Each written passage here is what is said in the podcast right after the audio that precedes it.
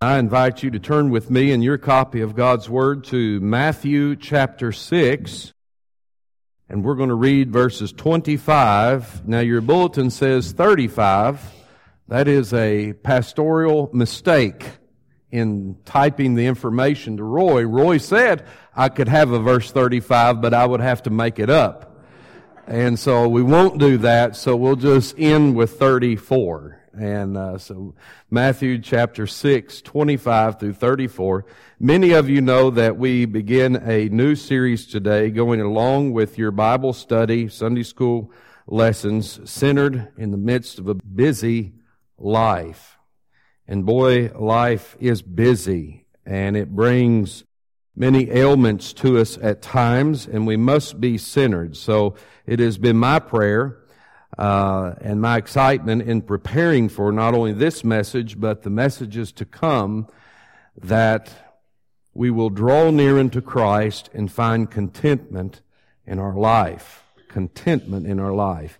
If you're physically able, I would invite you to stand with me in honor and reverence of reading God's Word today as we hear the words of the God-man, Jesus Christ, in the Sermon on the Mount, as he speaks about not being anxious. Therefore, I tell you, do not be anxious about your life, what you will eat or what you will drink, nor about your body, what you will put on. Is not life more than food, and the body more than clothing? Look at the birds of the air. They neither sow nor reap nor gather into barns, and yet your heavenly Father feeds them. Are you not of more value than they? And which of you, being anxious, can add a single hour to his span of life? And why are you anxious about clothing? Consider the lilies of the field, how they grow. They neither toil nor spin. And yet I tell you, even Solomon, in all his glory, was not arrayed like one of these. But if God so clothes the grass of the field, which today is alive and tomorrow is thrown into the oven, will he not much more clothe you, O you of little faith? Therefore do not be anxious, saying, what shall we eat, or what shall we drink, or what shall we wear? For the Gentiles seek after all these things, and your heavenly Father knows that you need them all. But seek first the kingdom of God, and his righteousness, and all these things will be added to you. Therefore do not be anxious about tomorrow, for tomorrow will be anxious for itself. Sufficient for the day is its own trouble. May God bless the reading of his word today. All of God's children said, amen. You may be seated. Think of who was speaking these words, Jesus Christ, the God-man, God in the flesh. He's now thirty-plus years old, in the last three years of his life, teaching this great Sermon on the Mount. But think of all the years that Jesus Christ had contemplated and had watched the birds, how they don't sow seeds, plow the fields, reap the harvest, gather it into barns. How many times had Jesus watched the beauty of the flowers, and knowing the life of Solomon, and seeing how God clothes the grass of the field so faithfully. And here he contemplates on that and preaches it in this message, thoughts that he had thought probably many times before, about how God cares for the earth and cares for his people. See, when God first spoke, he spoke in and through nature. And here again, the Word in flesh speaks to us in and about nature to teach us about our lives. He says, look at the birds. Look at the lilies. Notice the birds, notice the flowers. And he says the Father cares for them. And then the question is, how much more does our Lord care for us? May we find comfort in that question that Jesus repeatedly answered. Yes, God does care for you. Let's pray. Father, give us ears to hear. Grant us faith as we hear your word today. And grant us grace, Lord, allowing us, Heavenly Father, not just to hear these with our ear, but with our heart, your words of encouragement, of conviction, of comfort. And through the Word, Heavenly Father, may your Holy Spirit work in each of our lives, that we might find contentment even in the midst of a busy world. In Jesus' name, amen. I feel this morning, as this is certainly a passage that I've preached on before, that we in church, for those of you who have grown up in church, you have heard many times. And this week, in looking at this lesson, I feel like I need to say what the Lord doesn't mean in this passage of Scripture. What He doesn't mean. And if you will allow me for a few moments, I would like to share with you at least three thoughts on what the Lord doesn't mean by this glorious passage of Scripture. One, He does not mean that there won't be troubles and anxious feelings and emotions in our life, and that there won't be challenges in each day. As a matter of fact, He promises that in verse thirty-four. He says, "Do not be anxious about tomorrow, for tomorrow will be anxious for itself." You're going to have challenges. There's going to be difficulties. Some days worse than others. You're going to have feelings. You're going to have emotions. He says, "Sufficient for the day is its own trouble." Each day has these challenges. God has told us that ahead of time. So He's not saying that there won't be challenges that we will have to face by faith in Christ.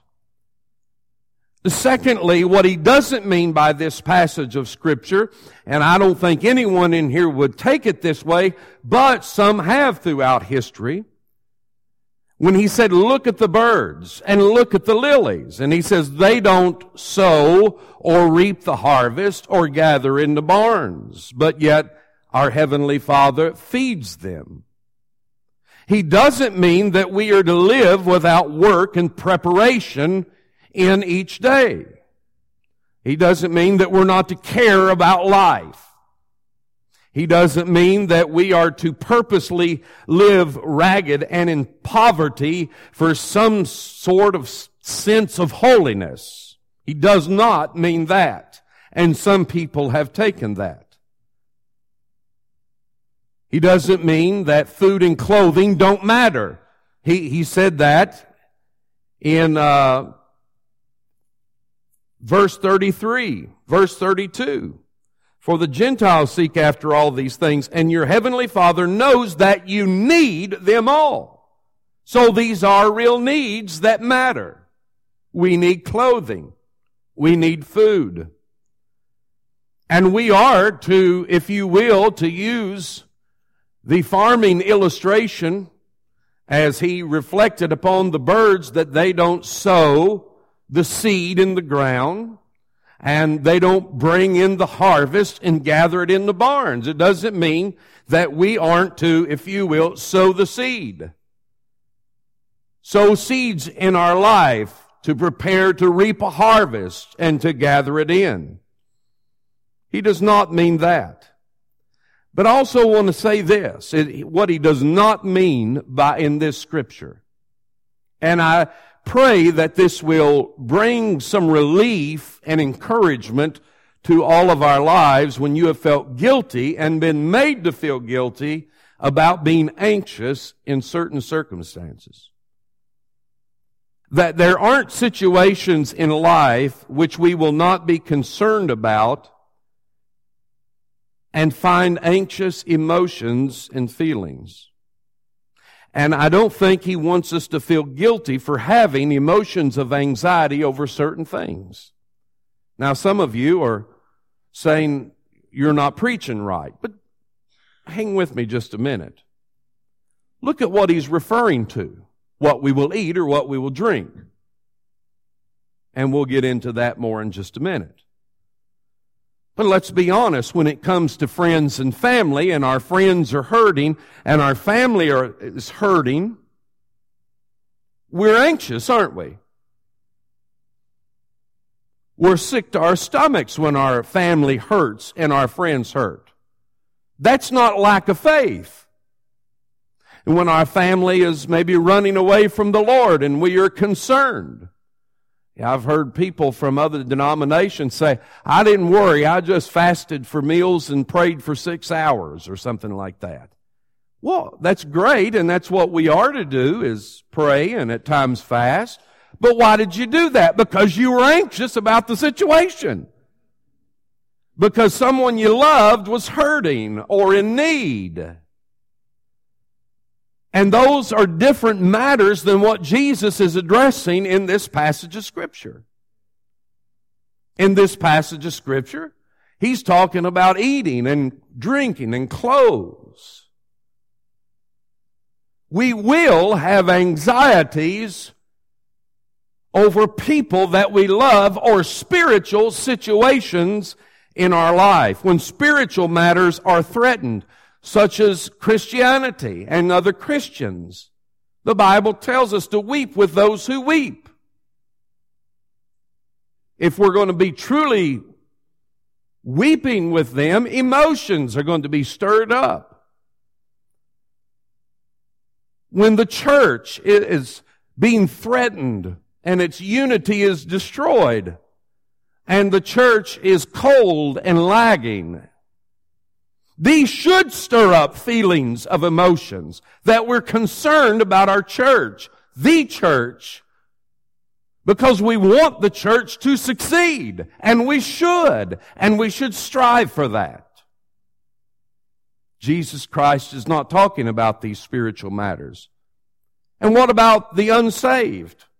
And your friends and neighbors and family that don't know the Lord Jesus Christ. We grow anxious about that. And oh, we should more. We should care that there are people dying every day without Jesus Christ. We should care. And our emotions be stirred with the thought that our children are running away from the church and from Christ, the only answer there is to this dark and lost world. These are spiritual matters, and they were matters that even Christ saw anxieties and had emotions stirred. Jesus wept. Jesus grew angry when the temple was being abused. A place of prayer. But let me give you another example. Think about Jesus Christ in the Garden of Gethsemane before he would go to the cross, suffered such emotional torment and anxieties that he experienced a rare medical experience where he sweated drops of blood. And he was so tormented through anxieties and emotions, he's casting himself on the ground. And it was so severe that the Scripture said he was almost about to die at that point before he even went to the cross. As he understood what was about to happen to him, as your sins and my sins and the sins of the world were being laid upon him at this point, these spiritual matters, even upon the God-man, pure, holy, and righteous, brought great anxieties that most of us or any of us have ever experienced before. The Apostle Paul also we find in writings where he was anxious about the situations in the local churches where he had went and preached the gospel and won converts for Christ and planted churches and established them. And then he would hear reports when they were not doing well. And he was anxious. He said these, these words in his own letters about their current situation. So Jesus Christ in this scripture does not mean that we're not to work, that the days won't have troubles and challenges, or that we, over spiritual matters and loved ones, will not have feelings of emotions and at times anxiousness. So what is the Lord teaching us? What is the heart of the matter? Verses thirty-one and thirty-two again. Look at them if, with me, if you will. Therefore do not be anxious, saying, what shall we eat, or what shall we drink, or what shall we wear? For the Gentiles seek after all these things. You see, this is, in this great sermon, a description of Christian living for the kingdom. The point he's making is, is that those that have received Christ, or at that time, those of the Jewish faith that knew Yahweh, the one true God, that were trusting in the sending of the Messiah, those that believed Jesus Christ was the Messiah, lived differently than the rest of the world. And by Gentiles, he's actually talking about all of us. But at that time, he's speaking, he's using this to speak of people that were not of Jewish faith, that did not know Yahweh, Jehovah God, did not believe in the Messiah, and especially did not believe that Jesus Christ was the Messiah. But they had their pagan gods. They served other gods that they feared. And so Jesus Christ is saying, we don't live like these pagan people that are trying to appease and please this false god. And the question then, as I begin to write down, is, is this, and really tune in to me. If you've ignored me the first few minutes, will you tune in now, young and old? Because here we get to the heart of the matter. Here's what I had to ask myself this week. Alan, where do most of your anxieties come from? Is it over spiritual matters, which Jesus is not condemning here? Or is it over the same things that the rest of the world that don't know Jesus Christ are worried about? Is it things that people that don't live for Christ are worried about that is causing me to lose rest and become anxious and then lose my temper and lose my joy and contentment? And here we have to ask ourselves, where are my anxieties coming from in this busy world? The things that are robbing your joy and contentment, do they have eternal value? Listen to me, all of you, young and old. The things that are robbing you of your joy and contentment, do they really have eternal value? Young people, listen to me, I, and I'm not being mean, I'm, I'm just sharing this with you.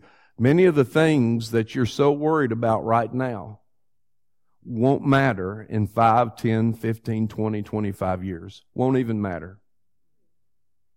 Won't even matter. And I was the same way. As the old timer said, it won't amount to a hill of beans. I've never seen a hill of beans. I've eaten a mess of beans. I've never seen a hill of beans. Most of the things that are crushing you right now in many ways are not spiritual matters, and they won't They won't matter in years down the road. And the same with, with my generation. Yeah, I've got through some of those things that I thought were so important twenty years ago, but now there's a, a whole new set of things that sometimes rob us in the midst of family. And, and some of you that are now sixty, seventy, eighty, I'll go to ninety because of Brother Rex, you're, you're looking at my life saying that's not going to matter in twenty years, the things you're worried about. I'm telling you, it was not worth a hill of beans. And even to our seniors, you have challenges at this season and stage of your life, because every season of life has its own challenges and can bring forth its own anxieties. And when you get to heaven, you're going to see, that didn't amount to anything, did it? God took care of me. God takes care of His people. There's a quote that I came across. Discouragement is simply the despair of a wounded self-love. See, when we forget the love of God and the love that He has for us, the promises He's given, and the care He provides, when we forget those things and shut that voice off, we do violence to our soul, and discouragement and anxieties about life pour over us like a tidal wave. Here's the second question. The first was, the things you're worried about, do they have eternal value? If they don't, they won't matter at some point in the future. Secondly is, what are your motives for worrying about the things that are crippling your peace and joy? And, and here's what Jesus is getting to at the heart of this matter. Are you just worried about the same things that people that don't even know me are worried about? And secondly, what are your motives? Are you scared if you don't get the the promotion that you won't be noticed for your hard work? Is, are you afraid that people won't respect you or see your brilliance? Or if you don't get the grade that you want or the starting position, or if your kid doesn't get to start on the ball team? What are your real motives for the things you're worried about? Are you worried you won't have as nice a vehicle as your neighbor? A nice house as your neighbor? A settled retirement that you feel? What, what are your motives for these things? That you won't be able to take as many vacations in your retirement as, as some of the other people in your family or your neighbors? What are your motives that are stirring up these expectations that aren't even real, that we're placing, that bring anxieties upon us, and they rob us of contentment? And they're not even spiritual matters that won't matter in a few years, and especially in a hundred years after we're gone. It's not going to change the course of history, even ours. Third question is this: whose voice or voices are influencing the way you live and the things you're anxious about? I'm I'm way out of touch with the world, but I'm going to use this example anyway. Are you keeping up with the Kardashians or the Word of God? And you might not watch that show, and I never have and plan in no means of watching it. But you know what I mean by that reference. Whose voices are you listening to? Young people, listen to me. Who's influencing your life? And even to us parents and grandparents, whose voices are we listening to? This can happen even in the church, beloved. We lose contentment in our church. You know, there comes a point where uh, even pastors, you know, you, am I respected anymore? Do people hear my voice? Uh, do they see me? Do they know me? And sometimes even in our church we think, well, we don't have what the other church down the street has. And it doesn't mean that we don't work, but when you start looking at those things, you grow discontented, you grow discouraged, you grow anxious, and then the church is destroyed. And whose voices are we listening to? Who is influencing us more than anyone else? And the world, the world's voice is going to add expectations that really aren't real, that bring busyness in our life, but they also bring discouragement and anxiety. You know, in, in the eighties, we had our those old headphones in seventies and eighties, and you would crank those up. I remember trying to mow on a snapper in in the eighties at at Waco, and the mowers were even a lot louder than they are now. And I was on the snapper and trying to listen to my Walkman. If younger people don't know what a Walkman is, just Google that. And I had my headphones on, and you still couldn't drown out the noise of the mower. And so you wonder why I can't hear today. Here's another reason is you crank the Walkman all the way up till it's blaring, and then you still have the noise of the mower going, and you can barely hear the music. And but things have come so far now, and now they have these active noise reduction headphones where you can have silence or almost complete silence, or you can hear your music better without the background noise. And and I began to look at those this past week, and the reason they do that is because there's a small microphone or microphones, and they're just taking the background noise, like if you're on an airplane, into that microphone. And in my redneck way of, of sharing this, it just redirects the background noise, and then all you hear is quietness or your music or your sermons or your talks or books. It redirects the background noise. And I thought, you know, it's this, that's the same thing we have to do with our life. We do have to put on our spiritual headphones with the Word of God and our relationship with Jesus Christ, and allow it to filter that background noise of the world that's influencing us, that's whispering or shouting in our ear every day, and redirect that. The only way to combat the noise of the world is with the voice of the Lord and thoughts of the kingdom. And in verse thirty-three, Jesus addresses that again.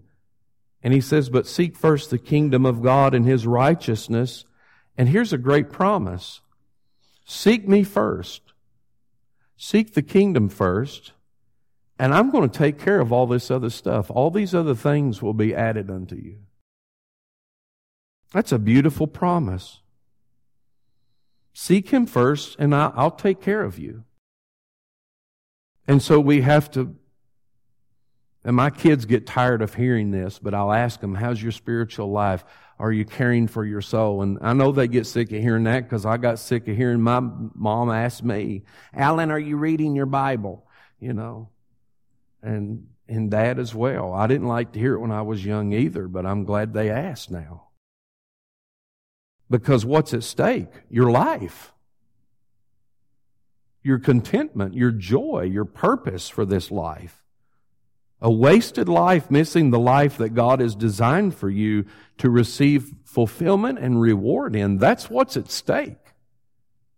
Of us going through this life busy as a one-armed paper hanger and accomplishing nothing that matters.